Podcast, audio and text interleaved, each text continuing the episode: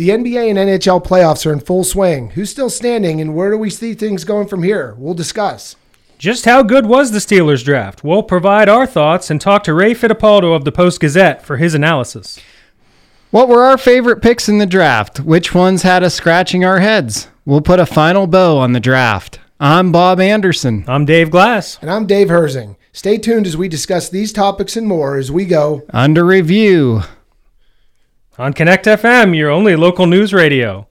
And we're back for one of our favorite hours of the week, and we're back at full strength. Boy, it sure is nice to have you back in the lineup, D. Hey, thanks. Being back is the best. The loyal sons know that being back is the best. So I'm back, and I'm very happy to see both you guys as well. Well, we're kicking things off again with the NFL draft. The dust has settled. We are going to put on a different hat, that of a writer tonight. I gave you guys a little homework assignment. I said, write a headline about the draft, any team, any player, any story. So, uh, who wants to fire it up? I guess I would say, if I was a Detroit writer, I'd say, what are the Lions doing? Do you want to expound upon well, that? Well, I, I, just don't understand with with an offense like they had last year and the obvious problems they had on defense. To take a running back in the first round, to take any offensive player in the first round didn't make any sense. But to take a running back, because I am firmly, I've been even before the NFL got on this whole kick about not taking running backs too early. I was saying that they they really are. They're not quite a dime a dozen, but they're not as important to an offense as some of the other positions. And for Detroit to do that. I just just did not understand that. Don't understand it. Maybe he'll end up being the next Barry Sanders. I kind of doubt it, but hey, if it, you know, and that's the other thing we have to say. All this snap post draft analysis is great, but we're not going to know for two or three years whether these things worked out. Somebody might have got a seventh round pick we've never heard of that ends up being the next Tom Brady. So. I'm glad you brought that up because 2019 people loved the Steelers draft. They took uh, Devin Bush, and that didn't work out very well. In fairness, though, Bush his rookie year was pretty good, and then he got hurt. Right, and he was never the same after that. Now I don't know if it's all because of that, but you know, I, I, don't know about you, D, but I, th- I saw some real promise in him as a rookie, and then he absolutely cratered after that. Absolutely, and it's amazing what what they've done now with a lot of the guys with their rehab and stuff like that. Even though that was a few, that wasn't that long ago. It feels like it was a long, longer time ago than it was. And I, from what I had heard, you talk to people on the inside. I guess he really wasn't committed to that rehab, so uh, that could have played a big part in it as well. But he did have a nice rookie season, that's for sure. Did you have a headline from the drafty? I did actually. The the Philadelphia Bulldogs look to get back to the Super Bowl. So it's uh, it's it's really amazing to me when I was watching the draft, and you, you it was like, oh my gosh, they're going to take another bulldog. Oh my god! And that's what they're doing. Uh, Howie Roseman, I think, really loves Georgia players, and why wouldn't he? I mean, they they're they're they've won the national title, you know, back to back. They have cream of the crop five star recruits.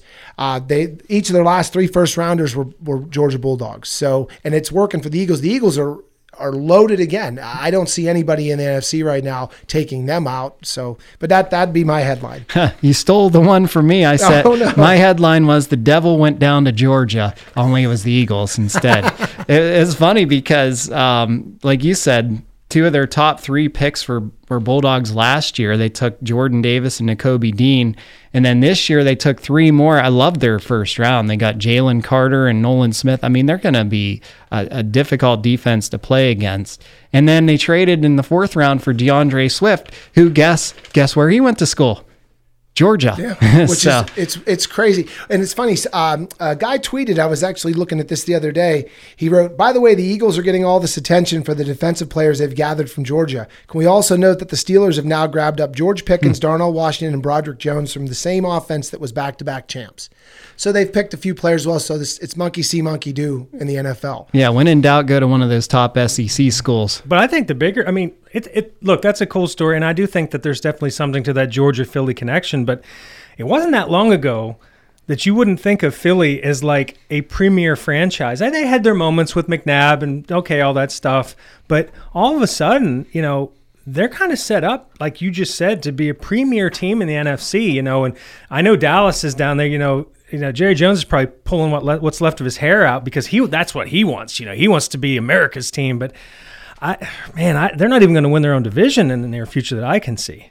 Yeah, and Dallas kind of got the uh, rug pulled out from them. I feel like because Buffalo traded up, took Dalton Kincaid, who I think Dallas was ready to take with just the next. Just breaks my heart. Man. Yeah, just breaks my heart. uh, how about the Steelers? What did we think of their draft? I think if you look at the analysts, they were all over the moon, you know, with with their picks. I, I gave it a snap grade, you know, with all the caveats that you know we can think it's great and it's all compared to what our own expectations are, right? You know, because we don't really know these what these players are going to be, but how can you complain? I mean, you know, we'll get to this later, but you know, you had a first, you know, their top pick and I had their top pick and they ended up with both of them. So, I mean, you can't get any better than that from our perspective. I mean, both of us thought, well, this is great. So, but seriously, I mean, they hit every need. When it was time to be aggressive, they were aggressive. Um, when they wanted to get a couple more lottery tickets in the middle rounds, they did that. I, I just, I, man, on the face of it, I just don't know how you can be upset. Even the tight end pick, which at first I was like, what are they doing? And then I looked into it more. I'm like, oh man, that's a lot of value for that guy that late. So. Yeah, the thing that I you just said that I liked is they met the needs. They didn't do the the best player available. You know, they didn't do the Raiders thing where they draft some guy with four two speed and you know he's going to be some special teams. They didn't draft a kicker or like the. They didn't do anything stupid. They did everything that they should have done.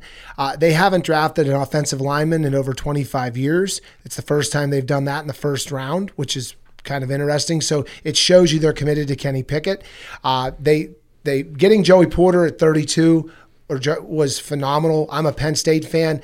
I know there were some questions about his ability. You know, he's not a ball hawk, but I don't know if he's going to have to be a ball hawk in that defense. I really don't. He's he's long, he's aggressive, he's a big kid. So I'm, I'm really excited about that. They and it was great that they didn't tra- trade away that pick either because I don't know if Porter Jr. would have been sitting there at 32. Can I just say one thing about that about the ball hawk thing?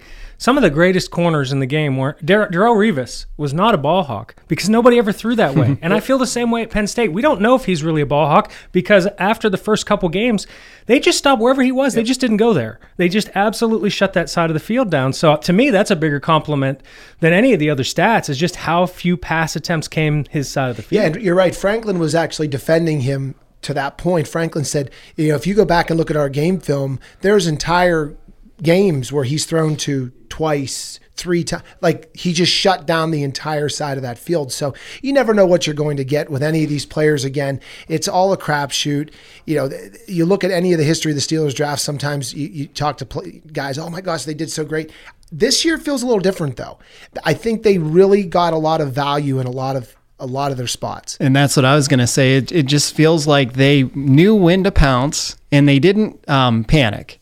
So, uh, you know, in years past, they used to, I feel like with uh, Artie Burns, they needed a corner that year. They took him way too early. Same with the safety, Tremaine Edmunds um, or Terrell Edmunds. So it was, it was a good year. They waited, they knew when to strike. They got in front of the Jets in the first round, which is funny because without that trade, that Aaron Rodgers trade, maybe this exactly. Broderick Jones isn't a Steeler today. All the crap we gave Aaron Rodgers, and he ended up maybe making the draft for the Steelers. The other thing I got to say is they did get pretty lucky. I mean, we talked about Detroit's pick. I think Atlanta took a running back high, and everybody was kind of scratching their heads. There were three or four picks, I thought, before the Steelers, and we were texting back and forth, and I'm like, this is starting to really line up for Pittsburgh because they were in a situation they could have had all these people off the board, and they they were in a good spot. What's interesting too is you look at a lot of these draft picks, even quarterbacks, they're drafted for the future. Their first two picks are play now type of players. They're they're going to be playing at the start of the season, which is really a, a great thing for the Pittsburgh Steelers moving forward in that division. You're going to need to protect Kenny Pickett because Jackson's there. You got uh, obviously the Bengals are loaded. That Burrow's there, so they're going to need to protect their franchise quarterback, and they did that. I loved what Mike Tomlin said about Omar Khan. He called him the con artist. Hey, you know, he really showed his. I mean, he put his own stamp on this. That was good. How about uh, some picks that made us say, "Huh"? Well, I mean, I already, I already kind of came up with mine. I mean, that, that Detroit pick just didn't make any sense to me. Um, it, it, the Atlanta pick didn't make a whole lot of sense. I mean, does Atlanta really think they're that close? Because I don't. I mean, a running back, and I said the same thing when the Giants took Saquon Barkley, and I was, I was Barkley's awesome, okay? But when you're that kind of a team, that's the last thing you should be drafting. It's like drafting a closer in baseball in the first round. It's like, what are you doing? You're not there yet. Yeah, if unless you're close, I could understand it then. Uh, the one thing that the the team that I was I, I realize he's an unbelievable player, but Jordan Addison, the Vikings do they really need weapons? I mean, yes, I get it, but they their defense is not good, and they they could win that division, right? I don't think Addison's the type of player that's going to win you. You need you need defense, and they don't have it. Now, I'm going to push back a little bit there because I did like the pick. The only thing is, I think they're going to have to outscore teams like 35 to whatever if they're. Well, they're trying to be the Lions from last year, right? Yeah. yeah. Well, they'll be fun to watch anyhow. that whole division, except for well, you know, I don't know. Green Bay still thinks they're good. That might be an actually very interesting division. Yeah. Um, the one that maybe I would question a little bit is the Texans' choice to trade up. Oh yeah. You know, they they were number 12 and then they went up to number 3. So they took the quarterback at 2 and everybody was questioning, are they going to go quarterback? Are they going to go defense? So they decided to do both. They took the quarterback at 2, then they traded up and took Will Anderson. Um, and to me, that was kind of questionable just because, like you said, Dave, you know, unless you're close, you don't really make moves like that. Well, and you better when you give that kind. We we talked about this a couple weeks ago. When you're doing that for a franchise quarterback, okay. I mean, I still think it's a lot to give up, but all right, you know, you're going to set yourself up for a decade. I get it. When you're doing that for an edge rusher, that guy better be the next Bruce Smith or LT or something because if he busts, you have really hurt yourself. Yeah, yeah, and I, I, feel like you know the the Texans are not like a defensive player away. Their offense looks terrible. Can you guys name one receiver on their team? I haven't. To be fair, I haven't really studied it, but no, well, that's, I that's couldn't. the point. I mean, uh, well, I didn't watch yeah. one minute of the Texans, yeah. and I certainly am not going to watch them this year because it's now on YouTube as opposed to the, the Sunday Ticket on Directv. But all right, well, we only have about a minute, minute and a half left here. But did you guys have one favorite pick from the Steelers in the draft? My favorite pick was Sean Clifford. I, oh. I, thought it was a phenomenal pick for the for the Packers in yep. the fifth round. Every he he has been saying over and over he believes that he's a pro quarterback. The Packers thought so as well. They said it's that Trace McSorley thing where he has moxie. Really cool thing too. That the uh, Penn State now has had three of their their last three quarterbacks drafted in the NFL draft, which hasn't happened in a very long time. So that's a good thing. And obviously, Drew Allar is going to be drafted as well. So that's and for Penn State as well. I just I saw this. They they showed this during the draft. Alabama, Georgia, OSU, and Penn State are the only four schools with at least five picks in the last six drafts. So that that's very good for Penn State. But I was happy for Sean Clifford, and you could see visibly how excited he was that he's going to be an NFL quarterback, and he has a chance to be a backup because their backup now is is a career practice squad guy. Well, I mean, for the for the Steelers, I I have to go with the Porter pick. I mean, I did I did predict it at 17, so when they took him at 32, that seems like value to me. Um, obviously, that kind of worked out, but I, I like the I like the I mean I watched them a lot. He was a good corner, so we'll see what happens. All right. Well, when we when we come back, we'll continue our post draft analysis. We'll talk to Ray Fittipaldo of the Pittsburgh Post Gazette. Stay with us as we continue under review on Connect FM.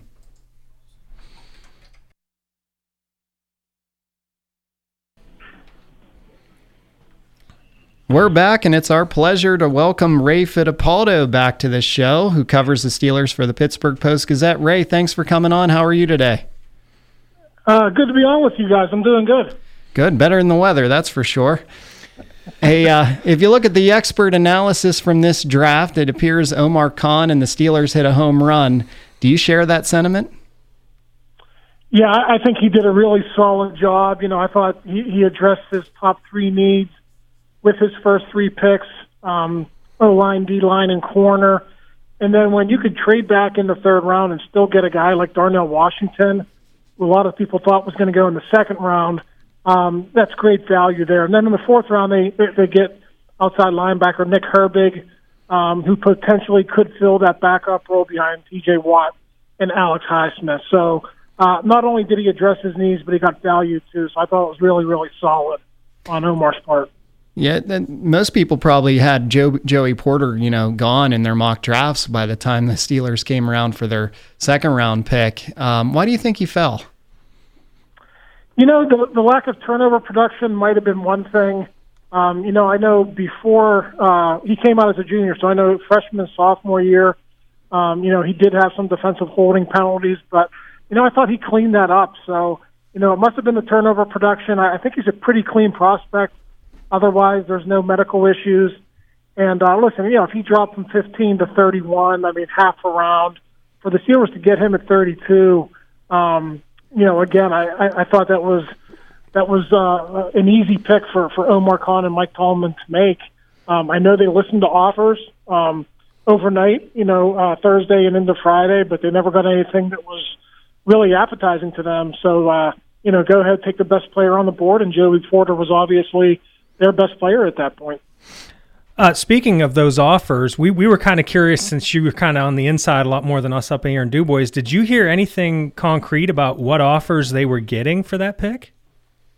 You know, I think the Steelers. Um, there was a report, and I, I haven't been able to confirm this, that the best offer they got was just a fourth round pick to you know to to move back a couple of spots. And you know, if you're the Steelers, why would you do that, right? I mean, you, you have a need at cornerback. Um, uh, go ahead and make the make the pick. Now, if they would have gotten a late second or an early third in return, you know, I, I think maybe they would have considered that. But if you're only going to get a fourth round pick, um, you know, just for moving back however many spots they were going to move back, I don't think it was worth it.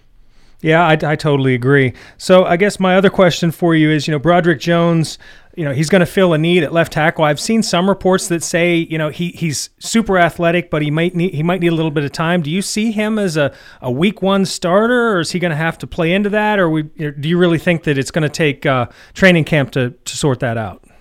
Yeah, I mean, I, I think they will give him every opportunity in the spring and summer to earn that job. Um, when you use a high pick like that, you want that guy to be a day one starter. But listen, if he needs a little bit more seasoning and he's not re- ready, um, you know, they got Dan Moore Jr., who's, who's done it for the last two years. So I don't think they would hesitate if, if Broderick Jones is not ready. But, you know, sooner rather than later, Broderick Jones will be your starting left tackle. And I think Dan Moore will just ease into that swing tackle role, um, you know, which for a fourth round pick, um, you know, I don't know what you were expecting. You know, he, he started for two years almost out of necessity I think if he ends up being a good swing tackle for you, that's you know that's a positive too. Yeah, I was wondering uh, what's what's Nate think of uh, his brother Nick now being a Steeler, and also do you think they're going to put some size on Nick to, to, to get him to fill that spot, backing up uh, T.J. Watt there? Yeah, I mean he's only two forty, so I think he at least has to add ten pounds, um, and you know I, I think that can be done over um, you know six months or a year. I don't know if we'll get to two fifty by the time September gets here, but he's pretty light to play on the edge. So, you know, if I had to project his role right now, he's a really good pass rusher. So maybe sub package, um, edge rusher. Um, you know, I don't know if you want to ask him to play base, set the edge in the running game. He's a little bit small to do that. But, you know, if you can get some pass rush um, uh, ability out of him, um, you know, for pick number 132, I think that's good value. Yeah, the, the, speaking of value, the intriguing pick for me uh, at 241 was Trice. Could you tell our listeners a little more about him? Uh, I know uh, when I saw that, because I'm a Penn State fan, I, I, was familiar with him. Could you tell our listeners a little more about what your thoughts are on Corey Trice? Yeah, I mean, I, I think Trice is much uh, much like Joey Porter Jr. He's a big press corner. Um, you know, he's going to be physical. He likes to reroute receivers at the line of scrimmage. So um, that's the type of player he is. Um, now he wasn't great in coverage um, away from the line of scrimmage, which prompted some people to believe, hey, maybe he can move to safety at some point. But you know, I think for the Steelers, we'll start him off a corner. We'll see what his skill set is, and then hey, down the road, if he ends up being a safety, he's got the size, right? I mean, he's six three, he's over two hundred pounds. I think he could easily become a safety if he can't play corner in the NFL. We're talking to Ray Fittipaldo from the Pittsburgh Post Gazette, getting his post draft thoughts. Uh, Ray, what do you think we learned about Omar Khan and Andy Weidl from this draft? Yeah, I mean, I, I think Omar did a great job of trusting his staff. You know, he brought in Andy to, to set the board for him, to be his top evaluator, brought in Mark Sadowski, too, who he's known for a long time. So, you know, Omar is getting into the personnel side of things. I, I think he's he's trying to learn that side of the game. I think he's doing a good job at it. But when you surround yourself with good people the way he has, and you just let let them do their thing.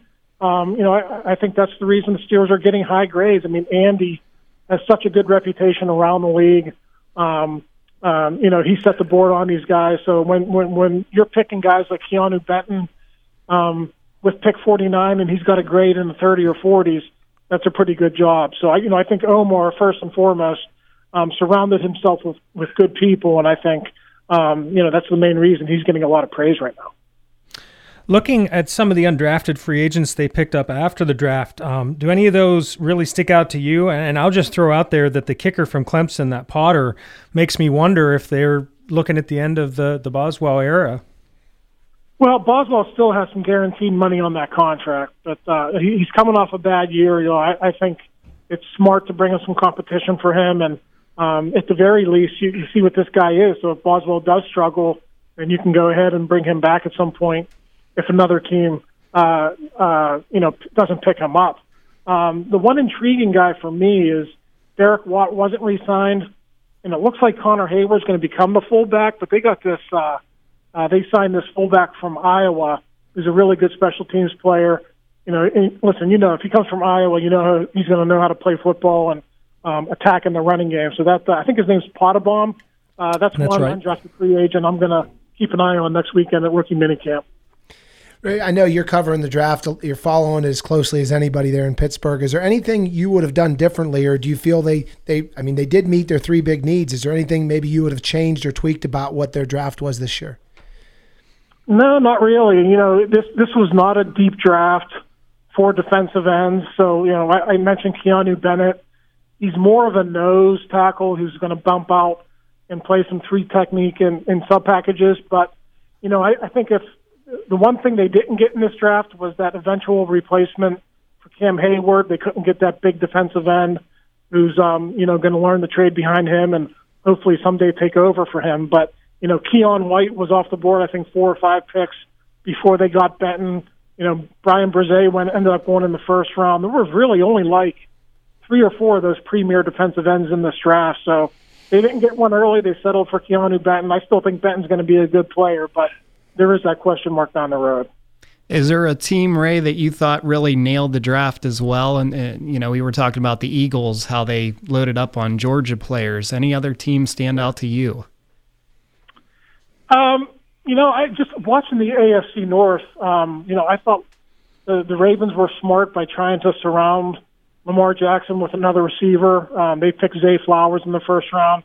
I, I know it hasn't worked out for them with receivers in the past, but I give them credit for trying to build around Lamar after he was uh, after he signed his contract. And then you know the Browns didn't have a pick until what the second or third round, but they did get Dawand Jones, and Dawand Jones was a guy who had a first or second round grade by a lot of draft analysts. Um, I know there's some issues with his weight, but you can't teach six nine, three sixty, or whatever he is. So, um, you know, I, I thought the Browns for that point in the draft. I mean, fourth round.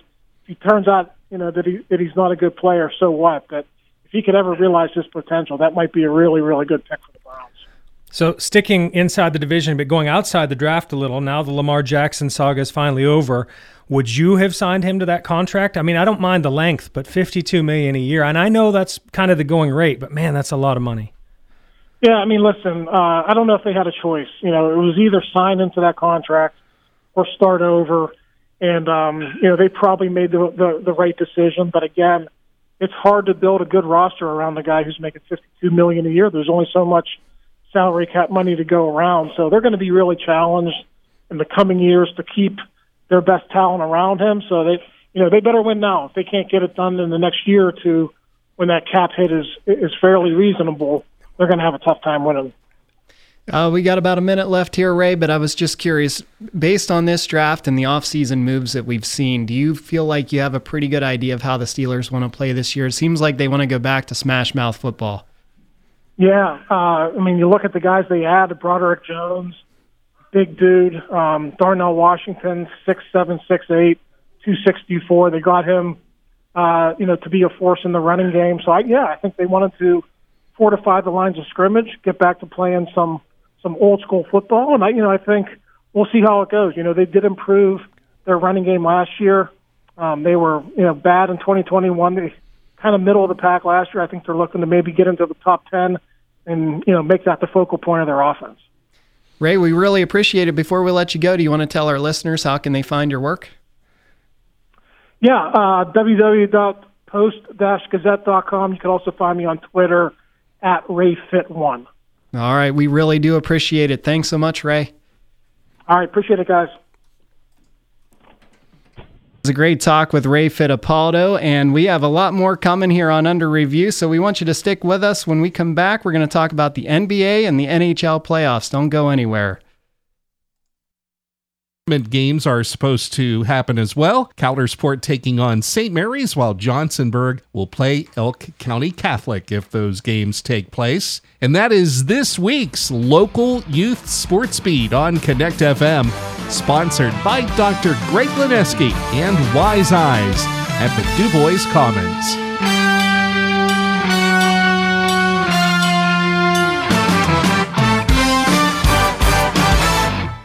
As a contractor, I not only have to quote jobs, work jobs, then do all the bookkeeping. Frankly, I'm good at hanging drywall, not this. Let Rockwell Business Services handle the bookkeeping side of your business while you focus on handling everything else. Rockwell specializes in contractor and trade professionals. When you outsource to Rockwell, you can increase cash flow and profits and really see how you're doing with monthly financial reports. Go to rockwellbusinessservicesllc.com. In olden times, the paper boy would deliver the newspaper every morning. Now, if you still get one, the newspaper might come in the mail. Yesterday's news today, or tomorrow, the way the mail has been lately. Tri County Insider brings you local news from Jefferson, Clearfield, and Elk counties every weekday at noon, like clockwork. Local news from local people. You can subscribe at tricountyinsider.com. Heart failure, carpal tunnel syndrome, shortness of breath, stomach issues, lower back pain. How does it all add up? If you have heart failure and any of those seemingly unrelated symptoms sound familiar, it's time to talk with your cardiologist and get the full picture. They may add up to transthyretin amyloid cardiomyopathy. ATTRCM is a rare and underdiagnosed disease. Recognize the signs and discuss them with your doctor soon. Learn more at connectwithyourheart.com. That's connectwithyourheart.com. Sponsored by Pfizer. When you're an innovative business, every blinking cursor, every blank page is an opportunity. What will you do with it? Will you make something better or create something new?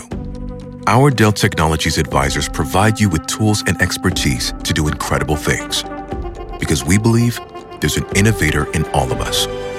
For advice on smart PCs powered by Intel vPro that's built for business, call a Dell Technologies advisor at 877 Ask Dell. What's your call?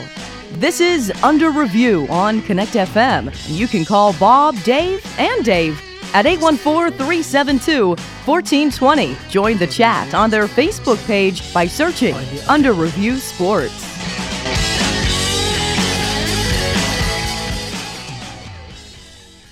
The second round of the NBA and NHL playoffs are underway. There's lots of story time storylines to follow here. Let's throw D a bone and start with the NBA. I know he's been chomping at the bit here. He hasn't been with us for a while. But before we do, okay. I said that I would come on here and, and do a mea culpa.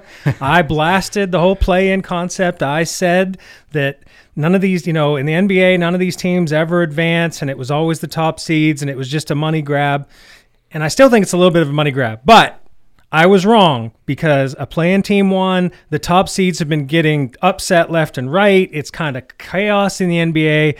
So you were right for this year. Hey, you know, listen, the NBA playoffs and the NHL playoffs this year have been absolutely fantastic. Uh, major upsets uh, for both uh, sports uh, organizations. The NBA, though, I've watched a lot more of it, obviously, now that the Penguins are out. Admittedly, I don't pay as much attention to the NHL other than, you know, when things get really serious. Once they get to the finals, then I'll watch uh, pretty much every one of those games. But the the the performance that stood out to me obviously is was Jimmy Butler. Um, Jimmy Butler's clearly an all star.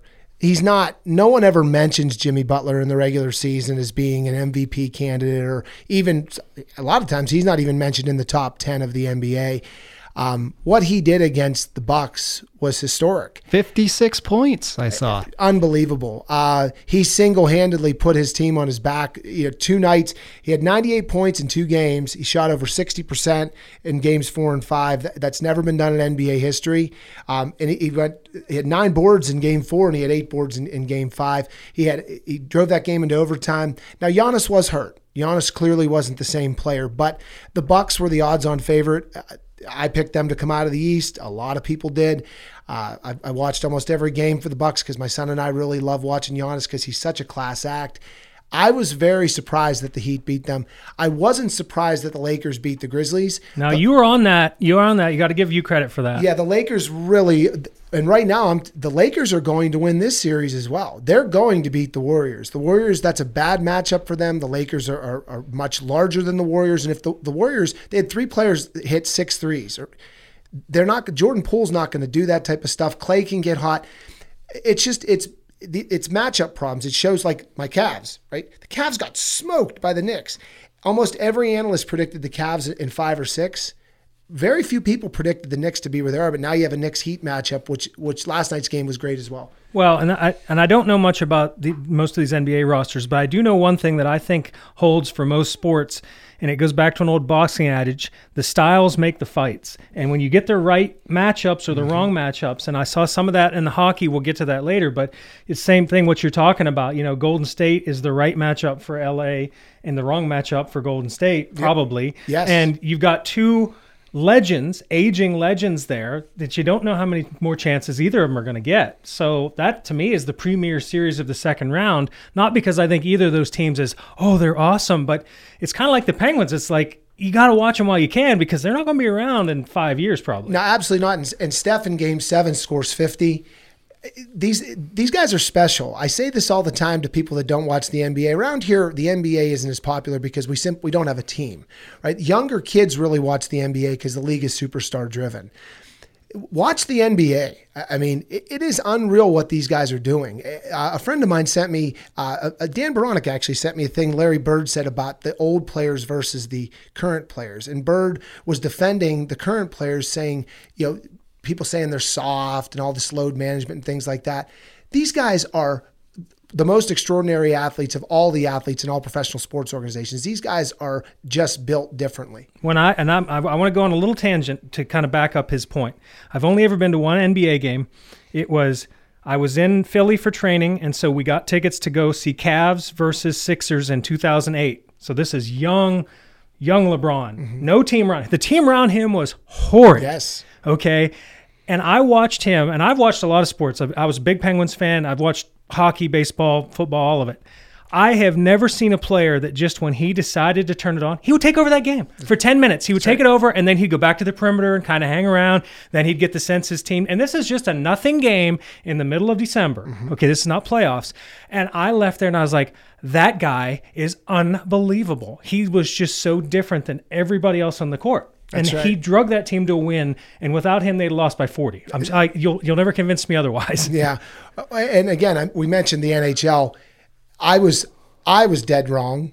I I said on this show repeatedly that Boston was going to steamroll through everybody else. Boy, was I wrong. Sounds like the Bucks are kind of like the the Bruins of the NBA by what you talked about. Yeah, really. It that Boston game that was so exciting. I thought Florida was dead in the water, there was a what was a minute or so left, and then they they, they were got, up two nothing early, and then they blew it, and then they. What a game! I mean, and I, I'm not a fan of Boston sports. I lived up that way for a while, and those fans are insufferable. It was great to see Florida. I don't think Florida's got the juice to, maybe, but I didn't think so either. But last night they they look pretty good. Yeah. Um, I don't know. I mean, are, are we do you have, are we flipping over to NHL yet? I mean, oh yeah, we can go. Yeah, no, I, I don't want to. I don't want to steal your thunder. I know. I'm going to talk more about the, the NBA here in, in, a upon further review. Uh, okay, uh, but yeah, I uh, no the, the NHL as well. It's um and actually the ratings for both are up. Hmm. The NHL's ratings are significantly up, and uh, the NBA ratings are significantly up as well. So you know, a lot of the fans who said we're not going to watch these organizations, we're not going to watch these. no, people are watching. Well, and before we uh, preview the second round here in the NHL, I do want to talk about that President's Cup curse. I don't know if there's such a thing in the NBA, but in the NHL, that thing is real. It's got to be real. It's I don't understand why any team would push now for 60 wins or more. Every time they do that, they end up in trouble every single time. And we missed something, by the way. And, and I just thought of it really yesterday, and that's that if we were, any team was going to beat Boston, it probably would have been Florida because this just happened to them last year. They were the surprise great team out of nowhere that got beat. I think it was the second round, but still, you know, they, they didn't look right. And, and so they have, you know, I know they made some changes, but there's still a ton of talent on that Florida team, especially up front. I don't like their defense very much, but I really like their forwards. And, you know, you let a team hang around and hockey, you know, you can be outplayed. And if it's a one goal difference like that Florida game, and, and I'll tell you, when that goal went in at the end of regulation, they came out and Boston just looked, they looked like they were beat. I think that was, they knew that that was it. Um, I think that was it for Bergeron, just the way he acted at the end of you know after the game. I, I, I think he's hanging him up, and he's he's the one guy on that team I absolutely adore. So that's sad. Um, I'll tell you what. The other thing we got to say about the NHL: every Cup winner in the last 15 years is gone. Mm. Every single team that won a cup since 2008 is not in these playoffs. You're going to get somebody who either has never won a cup or hasn't won a cup in a very, very long time. So that's that's very interesting to me. And the final thought I have overall is that youth has been served. I mean, most of the teams that relied on older players more off, more than not got beat. And a team like New Jersey, who all of us kind of gave up for dead, man, did they look good those last five games. I mean, I watched game seven and they skated the Rangers into the ground. Well, the Bruins, back to them real quick. They only lost seven games at home all season. They lost three games at home yeah. during the first round of that playoff. That's crazy. That, that, isn't that crazy? the the, uh, the one thing that I I've always been frustrated about with the with the Stanley Cup playoffs is how they put their whistles away. I get it. I do. It, it's a much more physical style of play, you know, but they they refuse to let the stars shine. There's so much that the, the NHL could learn from all other sports organizations. They need to learn from the NFL to you know, obviously protect the quarterbacks and the the NBA to protect their stars the NHL, I, I will say it for as long as I watch hockey, you see a lot of goals from players who aren't you watch these games, an average fan isn't watching for headshots and for clutching and grabbing, and they still can't seem to get out of their own way, even in the playoffs. Well, look at Jacob Trouba the other other night. Took out Timo Meier. That's yes. No penalty. No penalty call. And, Nothing. and and the old guards are parsing, you know, the the tape and looking and splitting hairs. Did he did he lead with his shoulder? Did he hit him in the head? Well, he definitely hit him in the head. Yeah, it's just this. and that's the thing. Did he hit him in the head? Yes. And that should, so, yeah. And and until they change that rule, because I I, I admit by the way that they call that rule now it unfortunately I think they got it right, quote unquote right under their current system. But that tells me their system sucks because if you line up somebody like that and hit him square in the face, you should be ejected. And and never football figured this out. Yes. You know, the NBA figured this out. And why can't we figure this out in hockey? Is it going to take somebody? I mean, somebody broke their neck. I can't remember who it was. Is it going to take somebody getting paralyzed again? Is that what it's going to take before they, they figure out that you can't just go around doing this? I saw somebody the other day it wasn't that they turned, they were against the boards playing the puck, and somebody came like halfway across the ice and boarded them. And I'm like, that should be an ejection. That was so obvious. I mean, he had all the time in the world to turn away from that. And these, the thing they always, you know, some of these players. I mean, the Penguins have had dirty players as well with Kasparaitis and Matt Cooke know, and Matt Cooke. Yeah, absolutely. Those guys know what they're doing.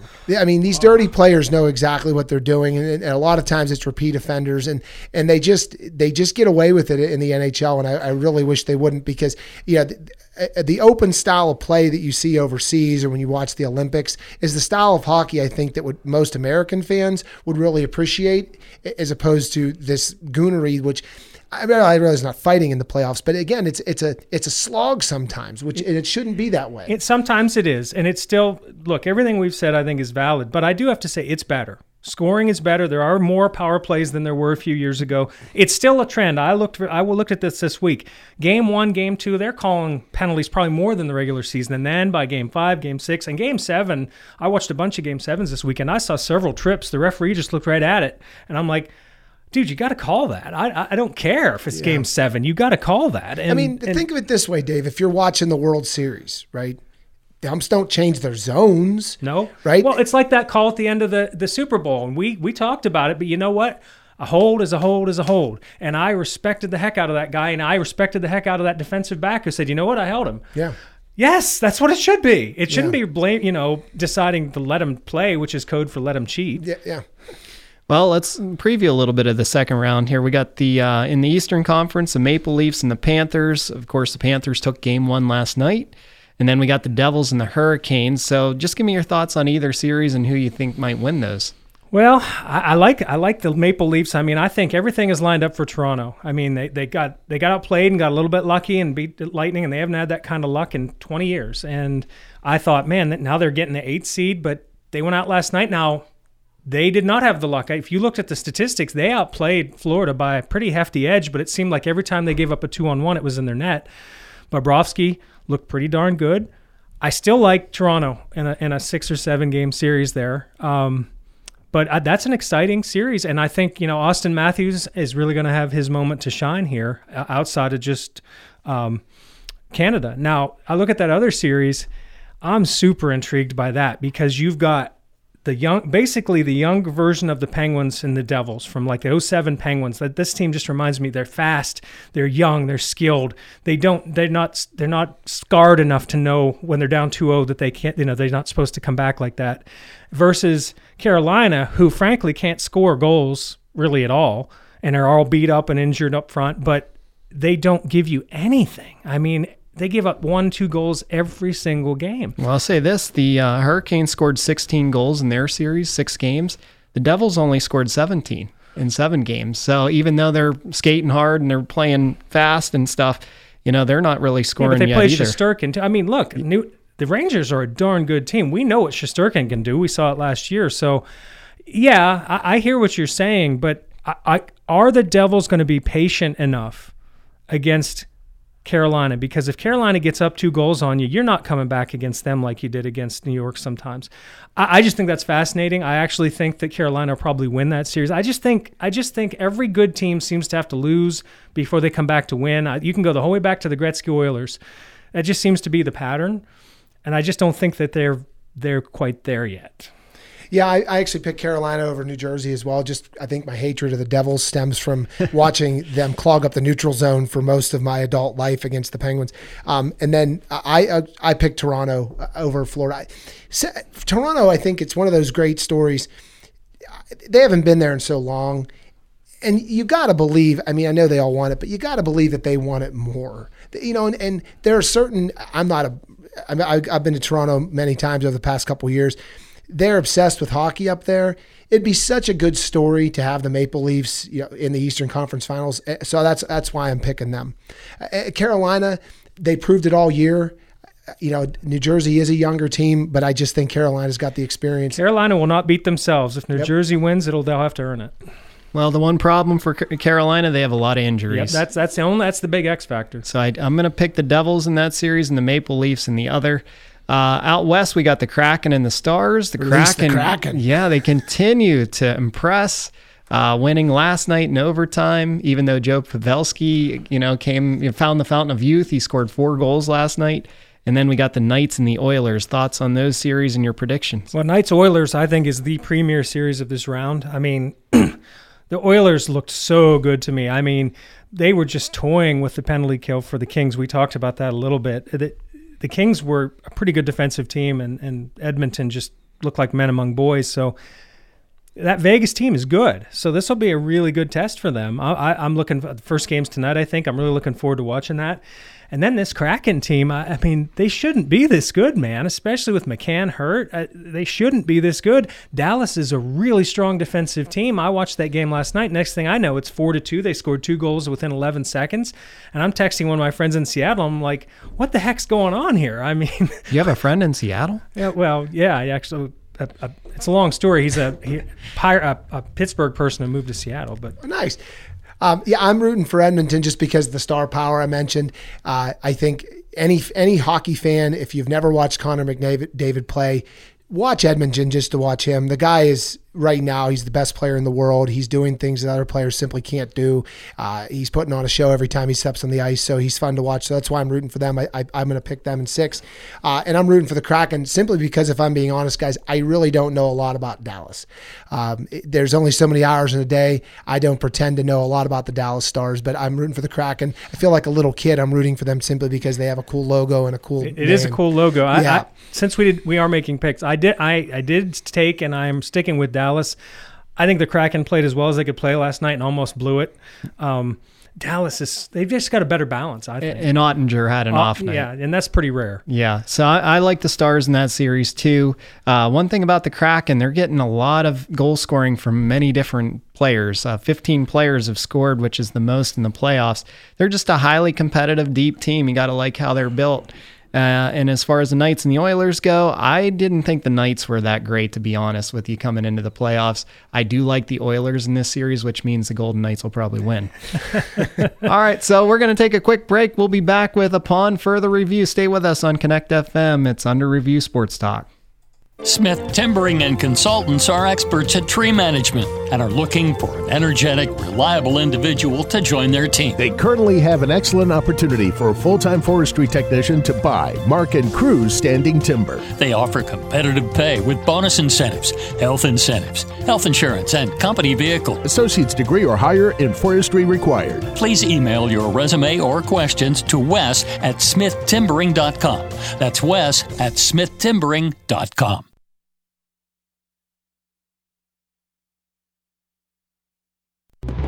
Hey, Pirates fans, you hear that? That's right, it's a Zambelli fireworks night. Join us at PNC Park Saturday, May 6th.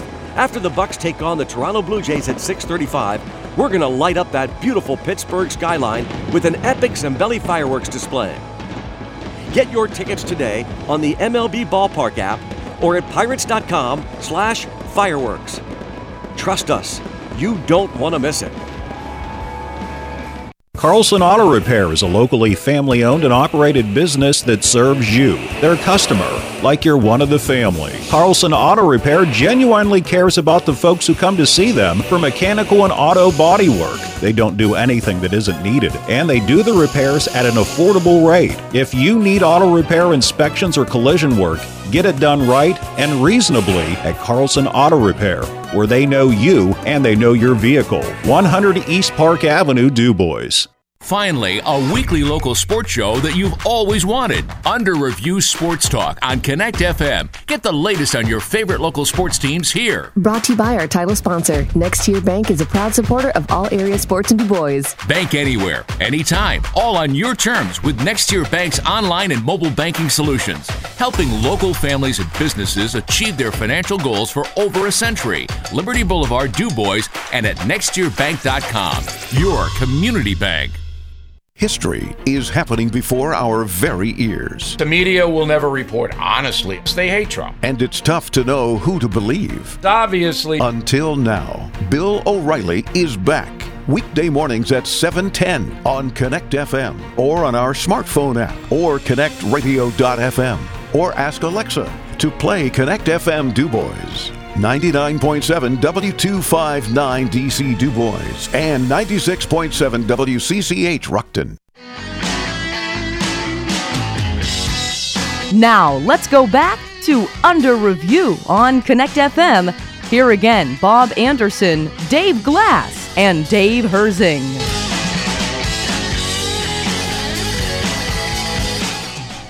We're back with our Upon Further Review segment. We have done this for a couple of weeks because D was out of the lineup and it just didn't feel the same, but it's nice to have us all back together and, uh, and be able to share our stories. So, why don't we go the other way around the horn this time? We'll start with D since he's been waiting so long here. Yeah, uh, I, I was talking about Jimmy Butler, just in awe watching him perform against the the Bucks. And again, just to reiterate, you, you read his stat line in the five games. Uh, game one, 35 points. Game two, 25 points. Game three, 30. Four, game four, 56. And game five, 42 all time historic performance to knock the number one seed out as an eight seed.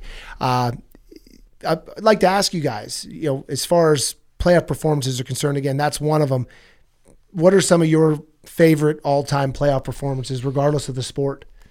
Oh man, man, that's a tough one. That that's really hard. That's if a you good stump question, Dave, Dee. that is a good question. Wow. How about like I was thinking about Curt Schilling? Help me with the details. You remember the bloody, bloody, sock? sock? Yeah, yeah. bloody 04, bloody sock. That's a good one. Um, I'll tell you, I, it's hard for me to go away from what Madison Bumgarner did in 2014. You remember? I don't know if you remember this. Oh, I was there. Well, I was there too. Yeah. We came in. and- Well, not just that game. Yeah, Doing the one whole- game is fine, but yeah. that whole playoffs. He he shut out Pittsburgh, and I think his ERA was around one or thereabouts. It was really low. He was unhittable. He just went. He just ripped through the whole playoffs.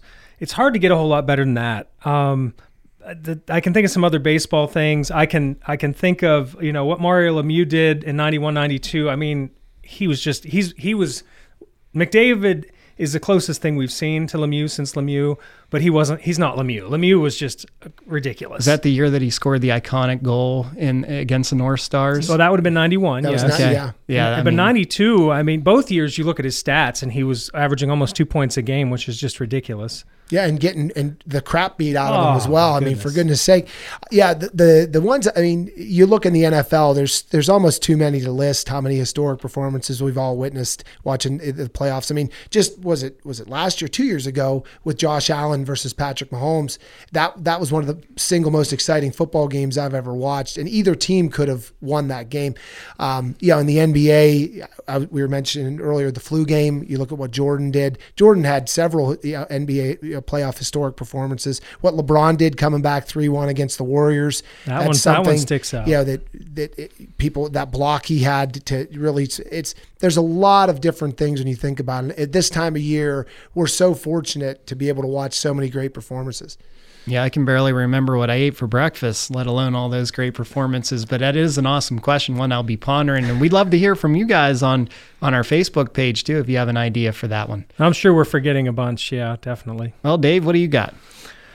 Well, I I kind of previewed this with you guys. Um, you know, th- the big question I have for you is which is better, April or October? And they both come with their own awesomeness. I mean, and we're in, you know, April baseball is everybody's got hope. You know, it's springtime. It's wonderful. We got the playoffs starting. You got the Masters if you're into golf. You got NBA playoffs firing up. You got the draft for those like Bob who thinks that's a second Christmas. You already know Um, my answer. so April is great. Uh, but then you get October, and you know, for us baseball people, you got baseball playoffs, which are like everything great about baseball just put on, you know, crank to eleven. Uh, hockey starts, basketball starts. The NFL is really cranking it up. I, th- that to me, I spend I think more time watching sports in October just because there's just literally so much going on. Especially, and I think you know this, Bob, and I'm sure you feel this way about the NBA. Even though it's the beginning of the regular season, there's something exciting about those first few games before you get into that. Well, there's three games this week. Ah, maybe I can miss that one thing. But my answer is April, but it's close. Uh, on, I think the NFL draft and what the NFL has done to push it over the edge, it is like a second Christmas. And again, I, you go by what ratings say, and you go by you know what a lot of the a lot of the the bigger columnists write about, and a lot of what the talking heads talk about. The NFL draft is bigger now than any other sporting event except the Super Bowl. It gets better ratings than any other sport. I mean, think about that. When we were growing up as kids, did you did anybody ever talk about the NFL draft when we were kids? No one ever talked. About. I know you that. went to one, didn't you? I, we used to go to a lot of them. Yeah, actually, uh, it, it was great. Um, they used to have it at Radio City Music Hall every year, and they were free tickets. Uh, the one year we actually got VIP tickets. We that's a long story, but that for another time. But which we stumbled into it. We we just got lucky. But you used to wait outside Radio City Music Hall, and if you st- waited out by the door, they gave you just they gave you free tickets to go in, and it was unbelievable. And then I went when it was in Cleveland a couple of years ago, and it had weather like we've had around here. It was a complete downpour, so that worked in our favor. A friend of mine and I went, and we were able to get right up front um, because there was there weren't as many people there. It wasn't like Kansas City this year where there were over 100,000 people. Cleveland was expecting that because it was down by the stadium and where the Rock Hall is, but it was just the weather was absolutely brutal. But yeah, I'd say April though to answer Dave's question. And I'll agree. I love the uh, you know the NFL draft. Obviously, I love the start of the NHL playoffs. I feel like there's no better playoffs than the NHL playoffs, and I just love this time of year. It's nice to get down to the park. You see activity again. You know the Well, the leaves normally when it's not 39 Right, degrees and right. raining out. Well, yeah, yeah, yes, we're playing- We're Your playing point is baseball- valid. Yeah. Playing baseball last night in Oh. 37 degree weather with rain. Don't even. Get- I was. I was going to bring that lost. up. And, oh, don't even. Don't even get me started. I don't. I really don't want to make any trouble tonight. Hey D, we got an answer from a listener here. Uh, Jay Philippone texted me said Willis Reed, New York Knicks, 1970, game 1970, seven. That's yeah. right. I, to that, I'd like to say, Jay, I was I was negative 12 in I, 1970. I think we have to can, kind of keep it to when we were alive because, uh, yeah. I do remember reading about that, and, and it's the same thing. You know, Lynn Swann had a great Super Bowl. What was against Dallas in '78, I think. I, I don't. I was. I mean, I was alive, but I was just a baby. So Uh, for mine, I want to go back to the draft just one more time, guys. One more time. Oh, what a shock. Yeah. Darnell Washington. We didn't get to talk a lot about him. He was the third round pick, the big tight end out of Georgia. Uh, I read a little bit about his story, which I think is pretty cool. He's one of eight siblings. His father left when he was six years old, so he spent a few years bouncing around from foster home to foster home. His uh, he reunited with his mother eventually. Went to several elementary schools and middle schools. Um, he often ate his classmates' leftovers during lunch. Imagine, you know, being that big of a kid and you're hungry all the time. Uh, and there was a stretch during high school where he slept in his in in a in a U-Haul. So um, after his family was evicted, so I just love his stories, and he's going to be an easy guy to root for. And I and I just wanted to share a quick quote that he said too. He said, "I'd also say treat the people that you want to be to be treated like." Like myself, he said, growing up, I didn't have anything named brand. Never had Jordans until I got to high school, and that was way late. I never had anything um, up to date. I don't even think I had a cell phone, he said. So, of course, being a kid in school, he got made fun of for those things. So, I just think it's a good lesson for all of us. Don't judge a book by its cover. And, 100%. and Darnell Washington, I'm rooting for you, buddy. Well, it, just a reminder, you know, we're sitting here. We all have good jobs, and you know, this is our playtime. We come in here and we talk about sports. These are first world problems, man. I mean, Yeah. we we we have no idea what what that guy's went through, and we've all had some adversity in our lives. But my goodness, and I hear about you know, I hear foster home, and and with my day job, I kind of deal with that world a little bit more than I ever did before. And I'll tell you what, it's a sad, sad situation that some of these kids find themselves in, and so many people never get out of it. And Yeah, Bob, I appreciate you sharing that story. I actually didn't know that about Washington. So yeah, it's um that's something I'd like to share. You know, I always try and tell my children that. I think they're you know pretty fortunate. My wife and I try and do our best to give them everything we could possibly give them. And you know, sometimes all kids, including my own, you know, they need to be reminded that there are people out there that are far less fortunate than they are. So that I appreciate you sharing that story. Good story. Sure. So we're uh, almost time to. It's almost time to get lost. The Buckos are coming up here at the what quarter after six. So we're hoping that they can bounce back here tonight. Um, guys, thoughts on that series, real quick? We only have about a minute or two till we. Well, both break. teams are playing over their head. I mean, obviously, I think Pittsburgh more than Tampa, but nobody, n- nobody's going to end up as good as Tampa's pace right now. So I, I think the Bucks will win one of these next two. And if you take one out of three, just don't get swept. That's my thing. Yeah, Um, that's that's it. If I, Keller's pitching, I think if he pit, pitches the way he's been pitching, they have a really good shot. They're a good baseball team, and they're doing it the way that we had talked about earlier in the season. Uh, Greg Brown was talking about how the rules changes are going to benefit them. Faster team, you know, they're they're timely hitting. All these things are coming into play for the Buckos. Yeah, just if they win one, they're fine. They're on pace to win over ninety games.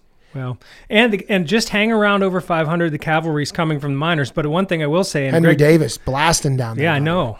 But uh, Greg, Greg Brown brought this up last night. Tampa gave them a piece of their own medicine. I don't know if you guys watched the game, I but did. they, they were they were playing our game only better, Yeah. and so that was interesting to see. Well, they're playing in that ugly arena. Oh though, man, too. yeah, the I one mean- ball was lost. That place is horrible. It's it's no wonder nobody ever goes to watch them there. All right. Well, we're just going to take a quick break. We'll be right back for our Get Lost segment on Under Review on Connect FM.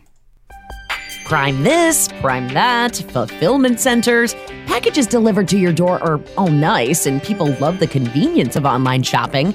But It's best to go right to the store and shop local. Not only will you support the local economy, but you bring it home the same day. That makes local shops more sustainable, and you get fresher, more unique products and produce. plus, shopping is fun. Trying on clothing, smelling candles, meeting the owners and creators, and grabbing lunch and dinner to complete the experience. So support your neighbors and let's get shopping at local businesses like Brady Street Florist on Brady Street in downtown DuBois. The Floor Show on DuBois Street. Two Birch Winery on Brady Street next to Merle Norman. Tony Kobacki Barber Shop next to Joe's Tuck Shop. And Esther's Hair Haven next to Prontox Beer Distributors. Local first, all across the area. Shop here first. With Sunny 106 and Connect FM. You can catch the Pirates all season long on Connect FM, your only local news radio, 96.7 and 99.7 FM, and AM 1420, WCED Du Bois. Hi, this is Gordon Deal. Thursday on This Morning, America's First News. Chief Justice John Roberts is battling to keep politics out of the Supreme Court, but Democrats are not making it easy. We'll explain. Also, whether it's Walmart in Chicago or Nordstrom in downtown San Francisco, retailers are leaving urban areas. Here are their reasons. And financial commandments you can break without the guilt. Thursday on This Morning, America's First News. Because news matters now more than ever. 99.7, 96.7 Connect FM. I don't even recognize myself anymore.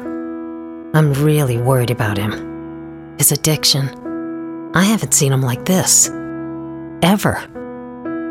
Hey, look, I, I never wanted to start using. I, I knew the drill, but I was out of options. I, I just want to tell him it's not your fault. There are people out there who can help. People who have felt your pain. They know what you're going through. This has to stop. I, I'm losing everything. Everyone. You've been strong your whole life. You can do this, but you have to reach out for help. It's time. I can do this. Addiction is a disease, and diseases need treatment. Call Quit Drugs 321 now. 800 324 1524. 800 324 1524. That's 800 324 1524. Paid for by the Detox and Treatment Helpline.